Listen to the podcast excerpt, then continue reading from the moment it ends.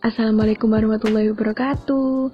Halo teman-teman semuanya, welcome back to Bincang Hati. Nah, sekarang di sini aku nggak sendirian. Aku ditemenin sama Mbak Sisi, salah satu alumni Kohati Hukum Airlangga yang sangat berprestasi. Baik Mbak Sisi, sebelum kita bincang-bincang lebih dalam, boleh perkenalkan diri dulu biar teman-teman bisa tahu gimana sih Mbak Sisi itu kesibukannya kayak apa juga. Ya, silakan Mbak Sisi. Halo teman-teman, selamat malam. Uh, perkenalkan, aku Sisi.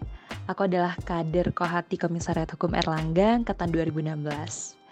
Dan kalau ditanya kesibukanku sekarang, Kebetulan sekarang sedang bekerja di sebuah NGO atau non-governmental organization atau mungkin teman-teman lebih mengenal sebagai LSM yaitu lembaga swadaya masyarakat uh, yaitu bernama Setara Institute di mana Setara ini dia adalah lembaga advokasi dan uh, penelitian yang bergerak khususnya dalam bidang hukum dan konstitusi. Dan di situ uh, kebetulan aku sebagai seorang researcher atau peneliti dalam research area uh, hukum dan konstitusi. Wah, keren banget kakak kita yang satu ini teman-teman. Oh iya Mbak Sisi, boleh dijelasin nggak? Itu kerjanya ngapain sih peneliti hukum dan konstitusi itu? Barangkali di sini teman-teman yang lain ada yang belum paham nih. Oke, uh, iya sih mungkin memang sebenarnya um, untuk beberapa orang atau untuk beberapa teman-teman memang mungkin masih awam ya, maksudnya masih asing gitu peneliti hukum dan konstitusi itu seperti apa. Tapi sebenarnya kalau misalkan teman-teman um, menelisik lebih lanjut nih sebenarnya itu itu sangat dekat loh dengan kita sebagai seorang mahasiswa hukum. Kenapa? Karena kalau misalkan kita sehari-hari kan sebagai seorang mahasiswa fakultas hukum nih ya. Nah, kerjaan kita kan biasanya uh, selalu riset kan. Maksudnya gini, uh, terlepas dari apa pun tugasnya, tapi sebagai seorang mahasiswa pasti kita hal pertama yang kita lakukan untuk mengerjakan tugas kita itu adalah riset, gitu kan. Riset itu uh, either itu entah mencari dari sumber mana pun, dari jurnal, dari internet, dari buku, dari apa pun itu uh, kegiatan untuk mencari sesuatu itu kan namanya riset kan. Nah, kayak gitu. Nah, kemudian uh, kalau misalkan di dunia kerja ternyata memang ada loh ini uh, LSM yang memang dia ini bergeraknya dalam bidang riset dan advokasi gitu. Nah, uh, untuk beberapa orang mungkin sebenarnya familiar ya. Kayak misalkan mungkin untuk beberapa mahasiswa yang emang dari di kampus itu udah aktif uh, kayak ngasih advokasi atau penyuluhan atau ya intinya uh, advokasi ke masyarakat gitu. Mungkin itu akan menjadi suatu hal yang sangat tidak asing gitu. Tapi mungkin untuk beberapa orang memang asing. Jadi uh, kerja tupoksiku atau apa yang aku kerjakan di LSM ini adalah sebagai peneliti hukum dan konstitusi. Dalam artian uh, aku melakukan riset uh, berkaitan dengan topik-topik hukum dan konstitusi yang memang sedang berkembang di dalam masyarakat gitu.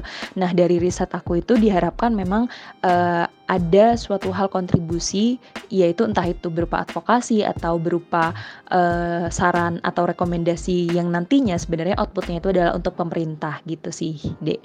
Jadi sebenarnya memang pada intinya yang aku lakukan di sini adalah melakukan penelitian, ya riset uh, dan memberikan advokasi dan sebenarnya gampangannya nih simpelnya itu adalah sebenarnya kalau NGO itu adalah um, semacam sebagai uh, peng, bukan pengawas sih tapi sebagai um, ya sebagai bisa dibilang sebagai pengawas pemerintah sih maksudnya uh, mengawasi bagaimana sih sebenarnya sejauh ini kinerja pemerintah khususnya dalam bidang hukum dan konstitusi ini gitu nah dari kinerja tersebut uh, ada nggak sih yang sebenarnya perlu kita kritik? Nah, dari kritikan itu kira-kira dari kekurangan atau dari capaian pemerintah itu ada nggak sih rekomendasi atau saran yang bisa kita berikan? Nah, kayak gitu. Intinya kurang lebih seperti itu sih, Dek. Berarti bisa dikatakan sibuk banget ya Mbak Sisi. Tapi keren banget loh ini. Mbak Sisi baru lulus kuliah. Itu setahuku Mbak Sisi langsung dapat kerjaan gak sih Mbak? langsung jadi peneliti hukum dan konstitusi. Keren banget sumpah-sumpah. Uh, sebenarnya kalau misalkan dibilang langsung kerja sih nggak juga deh, karena uh, gini, kalau misalkan boleh cerita nih, cerita singkat. Jadi waktu itu kan kebetulan um, Mbak Sisi lulusnya bulan Maret nih, Maret 2020.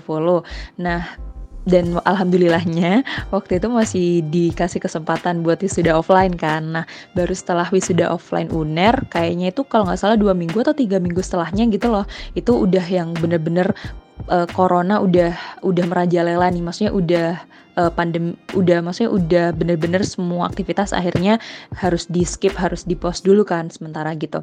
Itu nah baru setelah itu akhirnya uh, karena ada kebijakan kalau nggak salah waktu itu uh, PSBB apa ya udah mulai ya.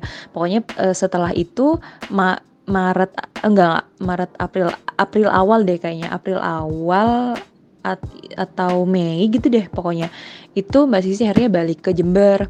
Akhirnya balik ke Jember di situ karena uh, buat safety juga kan karena di Surabaya waktu itu kayaknya emang uh, rame-ramenya. Maksudnya masih orang-orang masih pada parno juga terus juga angkanya juga masih intinya kayak kasus-kasus kasus-kasus uh, corona itu udah mulai muncul gitu loh di Surabaya gitu. Terus akhirnya Mbak Sisi disuruh balik sama orang tua ke Jember akhirnya ke Jember uh, tapi ya benar kayaknya nggak langsung ke Jember. Jadi masih sebulanan deh kayaknya. Dari Mbak Sisi wisuda Maret abis itu sebulan masih di Surabaya tuh masih ada kegiatan masih iya pokoknya intinya masih ada yang diurus lah di Surabaya. Abis itu bulan Mei iya bener kayaknya Mei awal deh atau nggak April akhir gitu lupa. Balik ke Jember. Nah udah nih balik ke Jember itu ya di situlah uh, memulai hidup layaknya seorang fresh graduate pada umumnya gitu. Jadi ya udah lulus abis itu uh, balik ke rumah, mulai nyari kerjaan dan lain sebagainya, uh, apply sana sini ya pada intinya melakukan hal-hal yang sebagaimana seorang fresh graduate di mana pun lakukan sih itu sampai akhirnya uh, April Mei Juni uh, Juli bener Juli 1 Juli akhirnya 1 Juli Mbak Sisi um, balik ke Surabaya. 1 Juli ba balik ke Surabaya karena Mbak Sisi waktu itu uh, magang. Magang um, di salah satu law firm di Surabaya. Mulai dari 1 Juli terus tapi karena memang Mbak Sisi ngerasa karena dulu minat Mbak Sisi itu HTN kan. Nah, kalau misalkan law firm itu kan lebih ke arah kalau nggak perdata pidana kan gitu arahnya. Dan itu Mbak Sisi ngerasa sebenarnya uh, kurang ini. Sebenarnya enjoynya sih ya enjoy sih. Uh, ya dikerjain sih. Sebenarnya nggak nggak bukan masalah yang terlalu besar atau gimana gimana cuman karena memang Mbak Sisi ngerasa passion Mbak Sisi bukan di situ gitu. Emang dari waktu sebelum lulus pun waktu masih di semester akhir semester 6 atau 7 kalau nggak salah itu emang proyeksi kerja Mbak Sisi itu di LSMD memang di NGO gitu. Karena emang sebenarnya kalau teman-teman FH pahami sebenarnya NGO di bidang hukum itu banyak banget sih. Itu nanti bidang hukum dan HAM sih sebenarnya. Itu nanti teman-teman bisa uh, cari gitu. Nah, Mbak Sisi emang waktu itu passionnya pengennya kerja di NGO yang bergerak di bidang hukum dan HAM gitu. Terus akhirnya jadi sembari terus mencari dan sembari masih magang Mbak Sisi juga masih terus coba nyari, coba apply sana sini gitu. Dan alhamdulillah salah satu Mbak Sisi, salah satu yang Mbak Sisi apply itu adalah Setara. Setara Institute yang mana memang dia NGO yang bergerak di bidang hukum dan HAM gitu. Uh, dan alhamdulillahnya bulan September Mbak Sisi dapat dapat callingan dapat intinya alhamdulillah um, di diterima lah intinya diterima di Stara itu. Dan ya akhirnya Mbak Sisi resign dari magangnya Mbak Sisi terus bulan September pertengahan itu Mbak Sisi uh, ke Jakarta buat ke NGO Setara ini gitu. Dan alhamdulillahnya sampai sekarang sih. Jadi udah September Oktober November Desember. Ya sekitar empat bulanan lah gitu ceritanya. Jadi kalau dibilang langsung dapat kerja sih ya eh, enggak sih. Jadi masih harus berjuang juga. Layaknya fresh graduate pada umumnya gitu sih deh waduh kalau dengar ceritanya Mbak Sisi ini sangat menginspirasi banget loh teman-teman. Meskipun terhalang COVID yang tak kunjung usai ini, Mbak Sisi tetap semangat untuk mengejar karir dan cita-citanya. Keren banget sih ini Mbak Sisi, udah cantik, baik, aktif organisasi, smart pula. Kurang apa lagi Mbak Sisi ini? Oh iya Mbak Sisi, terlepas dari itu, Mbak Sisi dulu kader Kohati kan ya? Kalau boleh tahu jabatan Mbak Sisi apa ya waktu itu? Aduh, aduh ngakak. Enggak lah, masih banyak kok di luar sana yang masih jauh lebih wah. Dulu ya kader Kohati eh, anggota bidang internal atau eksternal ya, maaf lupa deh. Tapi intinya itu sih, intinya anggota bidang sih memang. Oh gitu, jadi Mbak Sisi ini bisa dikatakan cukup berpengalaman lah ya di bidang kekohatian ini. Oh iya Mbak Sisi, manfaat yang Mbak Sisi dapat selama join di Kohati Hukum Air Langga ini apa Mbak Sisi? Boleh diceritain sedikit nggak? Uh, ya sebenarnya mungkin ini sih Dek, mau mau ngeralat, uh, kata-kata Cindy. Jadi sebenarnya bukan join di Kohati, tapi karena memang kalau misalkan kita jadi kader HM itu kan memang secara otomatis kita juga kader Kohati gitu kan. Jadi mungkin lebih tepatnya, uh, manfaat sebagai kader Kohati gitu. Tapi kalau misalkan ngomong-ngomong soal manfaatnya itu sebenarnya banyak sih Dek. Kayaknya nggak cukup kalau misalkan dibicarain lewat uh, podcast ini gitu. Cuman kalau misalkan boleh cerita satu hal atau satu momen yang paling bermanfaat buat Mbak Sisi sebagai seorang kader kohati nih itu adalah waktu momen LKK. Jadi kalau misalkan Cindy dan mungkin teman-teman tahu LKK itu adalah uh, latihan khusus kohati yang mana intinya dia itu memang sebuah ya forum gitu kayak misalkan kalau kita um, LK nih. Kalau kita LK kan mungkin teman-teman tahu ada yang namanya LK1, terus LK LK1 atau basic training, terus LK2 atau intermediate training atau LK3 advanced training gitu. Nah, LKK ini itu adalah uh, sama seperti itu forum forum tingkat nasional juga cuman yang menyelenggarakan cuman memang uh, forumnya itu dikhususkan untuk kohati gitu. Nah di situ banyak banget momen banyak banget manfaat yang Mbak ambil gitu mulai dari ilmu yang sangat-sangat bermanfaat terus juga kalau misalkan ikut forum tingkat nasional itu kan pasti juga dapat relasi baru kan. Nah di situ juga Mbak Sisi menemukan uh, bisa dibilang ya saudara-saudari baru dari kohati-kohati dari segala penjuru uh, Indonesia gitu karena kan datangnya dari berbagai provinsi, dari berbagai daerah di Indonesia gitu. Terus sama yang tentunya materi juga yang sangat bermanfaat gitu. Dan itu sih dek. Dua kunci utama itu adalah kalau misalkan di forum LKK itu yang pertama tentu materinya sangat bermanfaat ilmu yang sangat bermanfaat dan yang kedua itu relasi. Entah itu relasi be, bisa menemukan teman sesama anggota kohati dari berbagai daerah lainnya dari komisariat lainnya atau bahkan dari cabang atau batko uh, lain dari batku di luar Surabaya gitu. Itu intinya sama pemateri sih. Maksudnya relasi itu kan bisa macam-macam ya. Bisa relasi sesama uh, sesama peserta forum atau atau dengan pemateri MOT dan lain sebagainya. Itu sih dek. Banyak banget sih manfaatnya kalau misalkan dijelaskan. Cuman yang paling menurut mbak Sisi sangat-sangat bermanfaat sejauh ini tuh itu sih LKK Wah ternyata banyak juga ya teman-teman manfaat dari jadinya kader kohati ini Ya, semoga saja kita dapat menjadi kader kohati yang bermanfaat bagi sesama. Nah, Mbak Sisi, jadi karena tema podcast kali ini tentang peran kohati atau perempuan dalam tumbuh kembangnya intelektualitas hukum, aku mau nanya nih Mbak, sebenarnya ada nggak sih nilai-nilai kekohatian yang dapat diimplementasikan langsung ke kehidupan? Wah, menarik ya pertanyaannya. Jadi kalau misalkan ditanya ada nggak nilai-nilai kohati yang bisa diimplementasikan itu tentu jawabannya sangat-sangat ada gitu. Nah kalau misalkan uh, ini mungkin sharing ya. Jadi kalau misalkan di kohati sendiri itu pemahaman ini tuh sering banget diajarkan dulu oleh mbak-mbak um, kami sebelumnya gitu.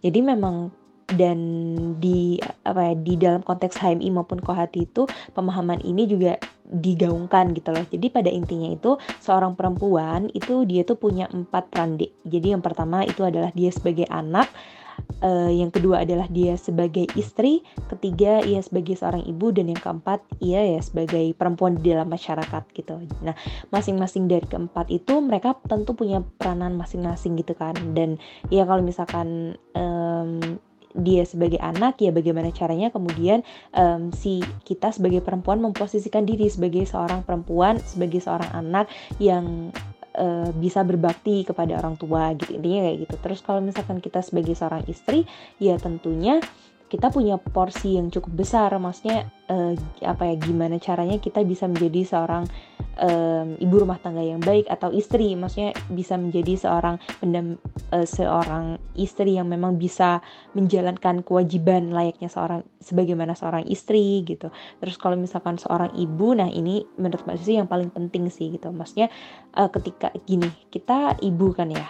Ketika seorang perempuan itu menjadi ibu maka sebenarnya kunci dari majunya suatu bangsa itu adalah ada di perempuan. Kalau misalkan mungkin Cindy sama teman-teman di sini pernah dengar kan kalau misalkan uh, kunci dari majunya suatu peradaban itu ya ada di tangan perempuan. Iya memang benar. Karena apa? Karena kita karena kita yang memproduksi, maksudnya kita sebagai penghasil dari generasi tiap generasi gitu. Dan dari tangan ibulah sebenarnya kalau kita pahami ibu itu atau seorang perempuan itu adalah sebagai madrasatul ulama eh, maaf madrasatul ula yaitu sebagai um, pada intinya adalah sebagai madrasah pertama dan utama bagi seorang anaknya gitu. Jadi memang peranan seorang perempuan sebagai ibu itu sangat-sangat penting gitu loh. Karena dari tangan ibulah kemudian gimana eh, sosok-sosok uh, generasi pemuda itu lahir dan bertindak gitu. Ya, makanya di situ uh, di situlah kemudian peran intelektual ya. Tapi sebelum masuk ke situ sama satunya lagi sih uh, perempuan peran perempuan di dalam masyarakat itu juga penting juga gitu. Tapi kalau misalkan boleh mengunderline dari keempat peran tadi, kalau menurut Mbak Sisi, yang paling sangat e, berkaitan dengan pertanyaan Cindy itu adalah terkait peran perempuan sebagai seorang ibu gitu. Karena kalau misalkan kita gini ya, um, mungkin kita pernah dengar gitu uh, anak kita itu berhak untuk lahir dari seorang ibu yang cerdas kayak gitu. Nah, itu sebenarnya yang menurut Mbak Sisi perlu untuk kita camkan gitu lah sebagai seorang perempuan dan itu gimana caranya biar kita bisa menjadi ibu yang cerdas? Ya mau nggak mau memang dari diri kita sendiri untuk menanamkan nilai-nilai intelektual gitu. Uh, entah itu ya entah itu dengan dengan berbagai cara dengan versi kita masing-masing tentunya gitu. Itu sih Dek kalau menurut Mbak Sisi. Emang benar ya Mbak Sisi ya, kita sebagai perempuan itu memegang peran penting dalam kehidupan. Oke ya lanjut lanjut ya Mbak Sisi ya. Menurut Mbak Sisi nih, bagaimana sih kontribusi Kohati secara nyata dalam perkembangan intelektualitas dalam hal ini pendidikan nasional? Wow, pertanyaannya bagus-bagus nih. Uh, jadi gini sih kalau misalkan menurut Mbak Sisi sebenarnya sederhana sih deh gimana caranya peran Kohati untuk mengembangkan maksudnya berkontribusi ya berkontribusi dalam segi pendidikan. Sebenarnya satu jawabannya tingkatkan budaya literasi itu nah kenapa Mbak Sisi bilang tingkatkan budaya literasi? Karena Mbak Sisi sadar betul. Ini Mbak, Mbak Sisi berkaca dari ini ya dari waktu LKK dulu. Jadi Mbak Sisi sadar betul sadar betul kalau misalkan um, ini refleksi juga sih sebenarnya refleksi sekaligus evaluasi juga bagi teman-teman Kohati Erlang Kohati Hukum Erlangga. Kenapa? Karena waktu Mbak Sisi dulu uh, ikut forum di LKK itu bisa dibilang kohati-kohati dari luar komisariat uh, dari komisariat lain dari cabang lain itu mm, Mbak Sisi mengakui mereka budaya literasinya itu bisa diajungi jempol gitu.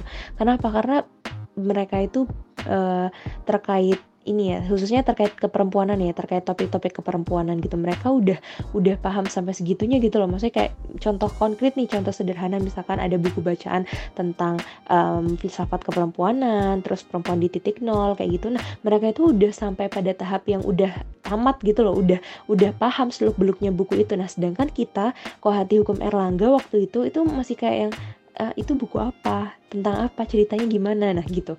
Nah jadi itu sebenarnya forum LKK kemarin juga sebagai salah satu refleksi juga gitu loh buat Mbak Sisi khususnya. Dan mungkin buat teman-teman kohati hukum Erlangga juga gitu loh bahwa saya memang perlu adanya literasi yang tinggi itu perlu gitu. Dan itu uh, menurut Mbak Sisi juga literasi itu adalah kunci penting untuk kita bisa berkontribusi entah dalam hal apa pun gitu loh apalagi dalam hal pendidikan gitu ya.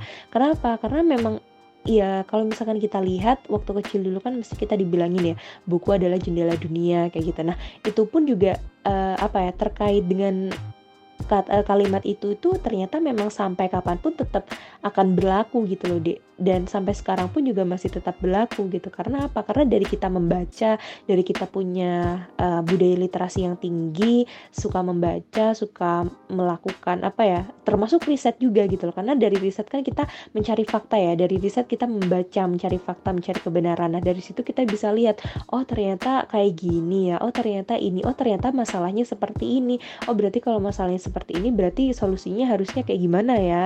Oh berarti solusinya harusnya ABCD nah hal-hal yang kayak gitu kan uh, bisa dibilang nanti kalau misalkan kita kembangkan lebih lanjut sesuai dengan kapabilitas dan kompetensi yang kita punya kan ya insya Allah bisa berkontribusi gitu loh untuk ber, bisa berkontribusi sesuai dengan uh, peran kita masing-masing gitu. Jadi itu sih intinya kalau misalkan disimpulkan lagi sebenarnya bagaimana cara kita berkontribusi ya itu cukup dari hal yang sederhana itu meningkatkan budaya literasi gitu.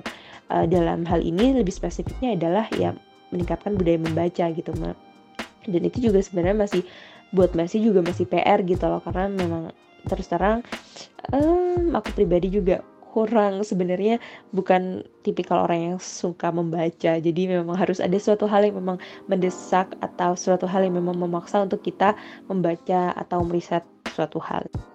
Setuju banget sih mbak Sisi. Emang literasi itu sangat berguna banget buat uh, menumbuh kembangkan intelektualitas, juga menambah wawasan kita, terus uh, mengubah pola pikir kita juga, mengubah sudut pandang kita juga. Nah, apakah kau hati dewasa ini sudah memaksimalkan perannya ya Mbak ya sebagai pembina dan pendidikan tunas muda ini? Waduh, lagi-lagi ya pertanyaannya cukup bagus nih. Jadi kalau misalkan di Mbak sih ditanya apakah sudah e, merasa maksimal, maksudnya apakah hati selama ini sudah cukup maksimal dalam menjalankan perannya? Terus terang Mbak Sisi nggak bisa jawab deh. Kenapa? Karena itu kembali ke diri kita masing-masing gitu loh. Maksudnya uh, gini, kalau misalkan Mbak Sisi menjawab seperti itu, berarti Mbak Sisi menjustifikasi dong terkait apakah sudah maksimal atau belum gitu. Karena menurut Mbak Sisi jawabannya itu bukan tergantung dari satu orang, tapi menurut Mbak Sisi jawabannya adalah dikembalikan ke uh, perspektif teman-teman kohati sendiri gitu. Karena menurut Mbak Sisi jawaban antara Mbak Sisi dengan mungkin Cindy sebagai kader kohati juga pasti beri, pasti beda gitu loh. Jadi uh, kalau ditanya seperti itu kayaknya jawabannya kembali ke diri kita masing-masing dulu sih gitu. Yang bisa menjawab itu adalah diri kita sendiri gitu. Apakah kemudian iya ya apakah aku udah apakah aku udah maksimal nih dalam menjalankan peranku sebagai seorang kohati gitu. Itu sih menurut Mbak Sisi deh jadi sepertinya dikembalikan ke diri kita masing-masing. Pertanyaan terakhir nih Mbak Sisi, menurut Mbak Sisi apa aja sih tantangan untuk bisa memaksimalkan peran tersebut dan bagaimanakah cara mengatasinya? Oke, kalau misalkan tantangan, uh, ya kalau untuk Mbak Sisi sendiri, sebenarnya uh, memang Mbak Sisi merasa Mbak Sisi belum maksimal untuk menjalankan peran sebagai seorang kohati ke dalam empat peran tadi ya sebagai anak, ibu, apalagi istri kan istri belum belum ya belum jadi istri sama masyarakat. Tapi mungkin uh, sejauh ini Mbak Sisi menjalankan tiga peran tadi yaitu sebagai anak, uh, maaf dua ya berarti ya. Ibu sama istri kan belum ya berarti. Sejauh ini masih menjalankan peran sebagai seorang anak dan di lingkungan masyarakat masih merasa belum maksimal gitu. Dan salah satu tantangannya itu adalah mungkin yang paling sederhana itu ini sih dek. Eh, nggak uh, tahu ya ini mungkin tiap orang beda-beda. Kayak tapi kalau masih itu adalah tantangannya itu fokus gitu.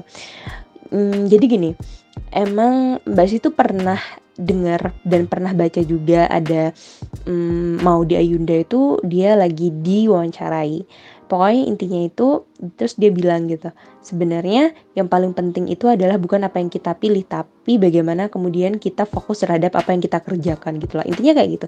Dan mbak Sisi ngerasa emang benar gitu uh, apa ya sejauh ini mbak Sisi menjalankan entah apa pun itu ya waktu entah itu kuliah atau sekarang kerja gitu emang yang paling penting itu adalah fokus gitu loh. Fokus ya udah kalau misalkan kita lagi ngerjain sesuatu fokus aja sama itu nggak usah tolak kanan kiri nggak usah tolak depan belakang gitu just fokus fokus sama diri kita masing-masing sama nggak apa ya jangan jangan maksudnya jangan mudah terdistraksi oleh hal-hal apalagi hal-hal yang nggak terlalu penting gitu.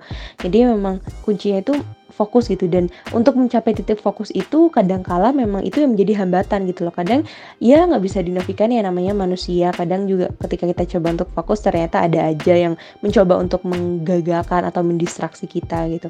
Itu, tapi itu sih kayak tantangan terbesarnya kalau Mbak Sisi sendiri nih untuk Mbak Sisi, Mbak Sisi sendiri ya. Tapi mungkin akan berbeda jawabannya ketika uh, mungkin sini tanya ke kohati teman-teman kohati yang lain gitu. Tapi kalau Mbak Sisi tantangan terbesarnya itu adalah mencoba untuk um, fokus terhadap suatu hal gitu. Apalagi uh, terutama suatu hal yang kita kerjakan itu um, mungkin terlihat klise atau terlihat sederhana ya tapi ketika dijalankan ternyata fokus itu lumayan susah sih gitu. Jadi ya gimana caranya kita untuk benar-benar fokus terhadap apa pun yang kita kerjakan gitu nah im, implikasinya adalah kalau misalkan kita fokus ya insya Allah kita bisa maksimal dalam mengerjakan apa pun peran yang kita lakukan gitu.